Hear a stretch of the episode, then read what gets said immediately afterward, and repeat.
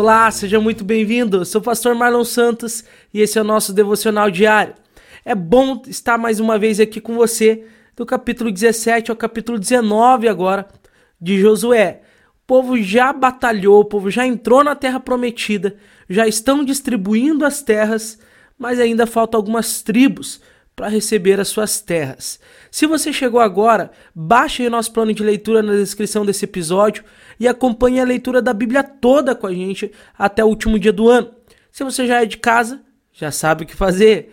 Leia aí o capítulo 17, 18 e 19 de Josué. Leia com calma.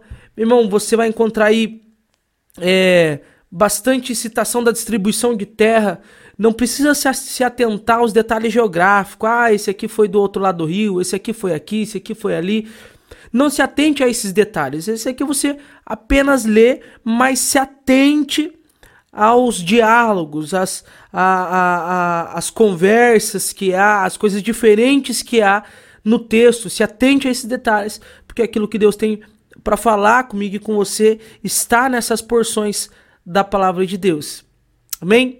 Dito isso, leia, faça suas próprias anotações, tire as suas próprias conclusões e vamos para nosso devocional.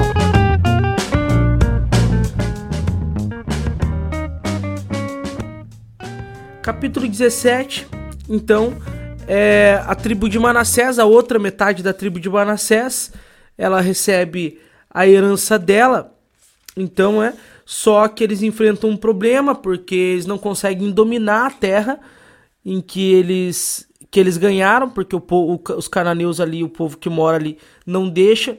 Depois eles conseguem, mas eles acham que tem pouca terra, pede mais terra para Josué. E Josué diz o seguinte: domine as outras terras, abre os outros bosques. É, mas eles ficam com medo, eles dizem eles são fortes demais para nós. É? E Josué dá uma desconversada ali e diga e diz, né? Ah, eles têm carro, com roda de ferro, etc. Mas vocês conseguem, pode ir. É? Então é, é a, a, a solução que Josué encontra é simplesmente dizer para eles: não é essa terra mesmo que vocês vão ganhar e é só dominar ela. É? Capítulo 18, então Josué repreende as outras tribos, porque aqui algumas tribos já receberam as suas terras, já dominaram. Você viu quando é, quando Caleb recebe a sua terra, por exemplo, nós já falamos isso aqui, ele, ele vai e domina a terra que ele recebeu, expulsa as pessoas de lá. E as outras sete tribos de Israel, elas ficam no conforto, elas estão morando ali nas tendas ainda, tão tranquilo, e elas não vão dominar a terra que o Senhor deu para elas.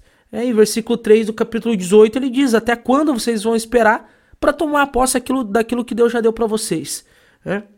E aí, Josué manda mapear a terra, então, vai distribuir a terra para cada tribo, para que eles saiam do conforto e vão dominar a sua terra que o Senhor lhe prometeu. E no capítulo 19 é a distribuição das terras. É, e aqui eu quero fazer outro parênteses para falar com você sobre isso, meu irmão. Algumas pessoas falam, pastor, mas é uma, é uma repetição de novo, agora a repetição de distribuição de terra. Meu irmão, se você não está estudando geografia bíblica, você não precisa ficar preso a esses detalhes, né? Que nem essas partes que é, você vai ver em cada capítulo tem uma parte, é, cada parte do capítulo 18, por exemplo, e 19, você ver que tem partes que é só distribuição de terra. É, então, ó, essas foram as cidades entregues aos clãs da, da tribo de Benjamim. E vai citar um monte de cidade. Esse aqui, meu irmão, é aquilo que você lê, que você lê meio por cima, é aquilo que você só só só lê mesmo, não precisa ficar pensando nas cidades. Então, é uma partezinha mais chata de ler, mas que depois, ao estudar geografia bíblica, pensar algumas coisas lá no futuro, estudar a palavra de Deus de forma mais profunda, vai fazer sentido. Mas para entendermos aquilo que Deus quer falar conosco, você não precisa ficar se atentando a isso daqui, nem nas genealogias, a não ser que você vá estudar é, é, a, a, linha genealógica de alguém da Bíblia, a não ser que vá estudar a geografia bíblica, você vai ler cidade por cidade. Porém, se atente mais aos detalhes, a hora que muda, é, sai disso daqui e fala alguma coisa sobre aquela tribo, alguma algum diálogo que tem, que é o que eu vou citar aqui, por exemplo. Entendeu? Então, é, é, isso faz parte da palavra de Deus. Então nós temos que ler também. Porém, se nós não estamos estudando geografia bíblica, não precisa se deter a esses detalhes, entendeu? Isso aqui você lê rápido, é? Isso aqui você lê uma, uma, uma leitura dinâmica, como eu faço, é? Porém, cuidado para não perder os detalhes que estão no meio. As pessoas às vezes me, estão me perguntando nas devocionais, né? Pastor, como tu encontrou isso nesse texto? Se atente aos detalhes.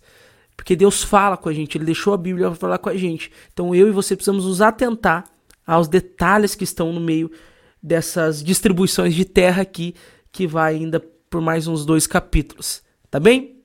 Dito isso, você já entendeu o que nós lemos aqui no capítulo 17, 18 e 19. Vamos para aquilo que Deus ministra ao nosso coração, nos detalhes aqui desses textos, então. Duas coisas Deus ministra ao meu coração, meu irmão. A primeira é não confie na sua própria força, confie em Deus. Ah, quando eu leio aqui o capítulo 17, eles não querem dominar aquela terra, por quê? Porque eles dizem, não, mas eles têm o carro deles tem roda de ferro, né? Eles são mais fortes. Meu irmão, eu acho que esse povo aqui esqueceu que eles acabaram de derrubar a maior muralha que existia na época, com um grito. Eles acabaram de esquecer, parece que eles esqueceram que eles acabaram de atravessar um rio que parou para eles passarem. Né? E parece que eles, eles esqueceram que Deus parou o sol. E eles ficam com medo porque a roda do carro dos outros é de ferro e eles são mais fortes. Meu irmão, nós precisamos parar de achar que nós vamos conquistar as coisas pela nossa própria força. Não vamos. Se aquilo que estamos batalhando é da vontade de Deus, se aquilo que estamos buscando é da vontade de Deus, pare de, de ver empecilho.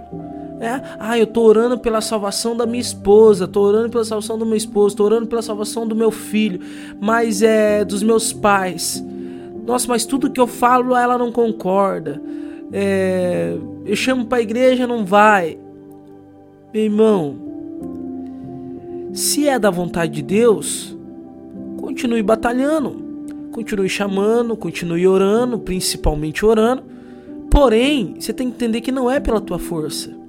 Não é pelo que você fala, não é pelos teus argumentos. É pela força de Deus. É pelo Espírito Santo. É pelo Deus que abriu o mar, é pelo Deus que derrubou a muralha. Não foi o grito de Israel que derrubou a muralha. Foi Deus. Irmão, nós precisamos entender que não é pela nossa força. Porque se nós achamos que nossa, é pela nossa força, nós vamos enfrentar obstáculos e vamos ficar desanimados. Porque a gente vai falar, não, mas dessa vez é difícil. Olha para trás. Já foi difícil para Deus fazer tudo que ele fez na tua vida? E ele fez? Meu irmão, esse povo de Israel ele esquecia o tempo todo quem Deus era. Ele achava que era pela própria força dele, e não. Eles derrotavam exércitos maiores do que eles, porque Deus estava com eles. Então é isso que eu e você temos que entender. Se nós temos a certeza, tenha a certeza de que você está com Deus e de que você, o que você está batalhando é da vontade do Senhor. Se é da vontade do Senhor e você está com Deus, fique tranquilo. Vai, batalha. Continua batalhando. Eu não estou dizendo que você não tem que, você tem que parar de, de chamar o fulano de tal para a igreja, deixar de, de batalhar por, pelo sonho que você tem buscado. Eu não estou dizendo que você tem que parar de lutar por aquilo que você tem lutado. Pelo contrário, você tem que lutar e parar de achar que o problema é maior que você, que a pessoa é mais difícil, que esse sonho é mais impossível. Pare, independente se tudo diga o contrário. Pare de confiar na tua própria força, nos teus próprios argumentos. Pare de confiar em pessoas, em carros e em cavalos. É como a Bíblia diz. Pare de confiar nas circunstâncias. Confie que se é de Deus o que você está buscando e você está com Deus, confie que é na força dele. Senão você vai perder por não lutar. Não, não vou mais lutar porque é maior do que eu. E daí que é maior do que você? Não é maior do que Deus. Se não é maior do que Deus, então tem chance de vencer. A luta pode ser maior que você, o obstáculo pode ser maior que você, pode ser impossível. Mas para o nosso Deus não. Então confie nele e na força do seu poder e não na sua própria força. E segundo lugar, que Deus ministra ao meu coração, meu irmão, é não se acomode. Tome posse do que é teu. E isso se encaixa, né? Com que. Claro que se encaixa, pois tá, Deus está falando no mesmo lugar. Né? É, não se acomode, tome posse do que é teu. Querido, Deus às vezes já nos deu algo. Ele já nos deu algo, já chegou o tempo de ele nos dar algo, mas nós nos confortamos, não queremos mais batalhar. Ah, já estou tanto tempo orando por isso, aí eu paro de orar. Ah, toda vez que eu começo a orar, começa uma batalha. Óbvio. Toda vez que orarmos por algo, nós vamos enfrentar batalhas espirituais, porque Deus nos deu a, a, a terra, Deus nos deu as almas, Deus nos deu a, as coisas que Ele nos prometeu. Porém, Satanás ele sempre vai lutar contra. Ele tem exércitos espirituais e toda vez que nós oramos, enfrentamos batalhas. Porém, devemos lutar ah, mas aí eu vou ter que lutar, eu vou ter que enfrentar batalhas, meu irmão. Deus ele já te deu e você vai ter que lutar para conquistar aquilo que é teu. Deus me ministrou muito ao meu coração porque ele me deu uma promessa.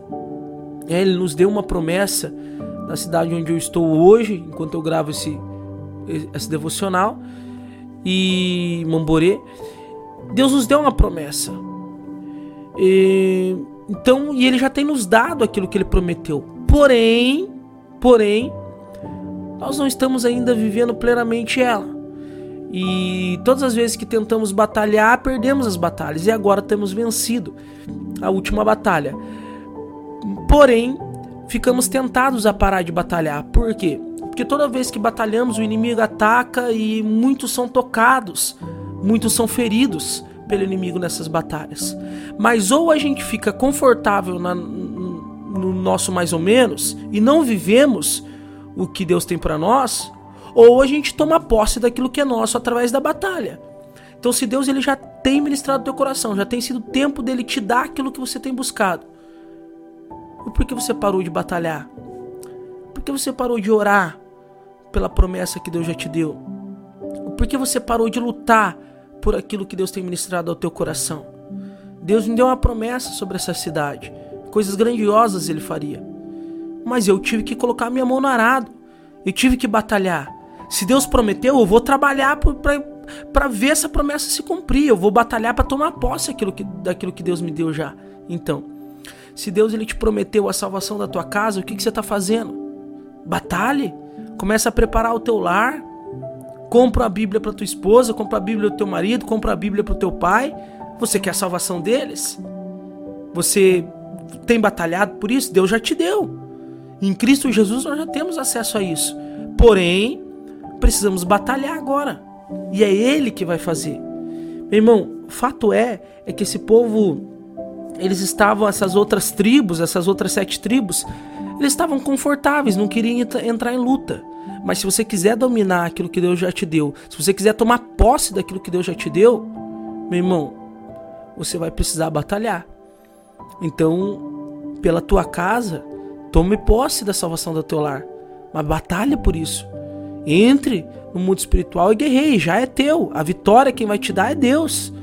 Já é teu. É promessa para ti. Será salvo tu e a tua casa. É promessa para ti. Você só tem que lutar, tomar posse daquilo que já é teu. Se você tem sonhado e colocado um sonho diante do Senhor, lute por isso crendo que ele tá no controle, que a promessa é dele. Mas você vai ter que lutar por isso. Ele vai te dar a vitória. Você só não pode ficar no confortável. Ah, não, não vou em busca do meu sonho porque é muito difícil. Não vou em busca da salvação dessa alma porque é muito difícil. Não vou tentar mudar esse ponto porque é muito difícil. Não vou em busca desse propósito porque é muito difícil. Meu irmão, saia da zona de conforto e vai para a batalha. Tome posse daquilo que já é teu. Já é teu. Você não vai perder essa batalha. Você só vai perder essa batalha se você não lutar. Né? Se você não lutar, não tem batalha, mas também não tem vitória. Se você não lutar pela promessa que Deus te deu, pelo sonho que Deus já falou que vai realizar, pela, pela salvação que Deus já falou que vai fazer, pela promessa que Deus já falou que vai cumprir, se você não lutar para tomar posse disso, você nunca vai conquistar. Aí não vai ter batalha, vai ficar uma vida confortável. Porém, uma vida sem sal, sem açúcar, uma vida sem batalha, uma vida sem vitória. Então, Em primeiro lugar, meu irmão, não confie na tua própria força. Confie em Deus. Em segundo lugar, não pare de lutar. Não pare de lutar. Continue lutando. Se você parou de orar por aquele motivo, volta a orar. Se você parou de batalhar por aquele sonho, volte a batalhar. Se você tirou a tua mão da massa, coloque a tua mão na massa de novo. Porque não é a tua força. Se você fracassou e parou, meu irmão, não tem nada a ver com você. É Deus que vai te dar a vitória. Agora vai confiando nele. E você vai conquistar, e você vai vencer. Mas para isso você precisa batalhar. Amém? Que eu e você possamos orar hoje dizendo: Senhor, eu, eu confio em Ti. A tua força, a, a minha força vem de Ti. É? E ora, segunda coisa, Senhor, me ajuda a lutar. Me ajuda a batalhar, me ajuda então a tomar posse disso, me ensina como fazer, me direciona, porque eu quero lutar por essa promessa, eu quero lutar pela essa vitória. Amém? É dia de vencer, é um tempo de vencer, mas para isso é um tempo de lutar confiando na força de Deus. Amém? É isso que Deus ministra ao nosso coração hoje. Até amanhã, até o próximo capítulo, até a nossa próxima devocional. Um abraço!